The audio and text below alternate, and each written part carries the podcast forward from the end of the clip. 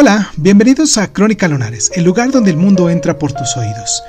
Yo soy Irvingson y en nuestra sección del día de hoy de Cuéntame un libro vamos a hablar de La Cartuja de Palma, de Stendhal.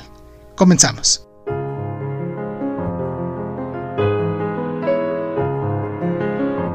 El movimiento es el principio mm, operativo de esta historia, que recorre rápidamente varios países y décadas, y muchos lectores han comentado la desconcertante rapidez de estas transiciones, que ponen en primer plano el placer narrativo, pero también nos desconciertan respecto a la forma general de la historia.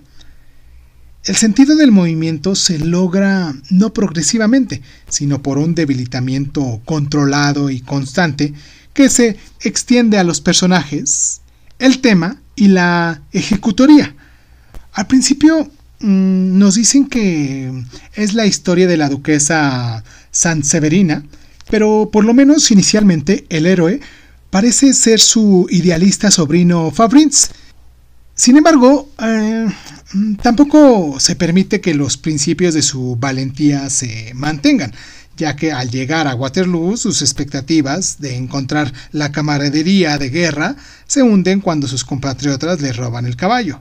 En las partes de la novela donde los resúmenes de un periodo de los años alternan con fragmentos que cubren solo unas horas, la claridad de la duración va emparejada a la elevación de la perspectiva que va desde el campanario de la iglesia de la infancia de Fabrice a la torre Farnese a la que es encarcelado en la parte central de la historia.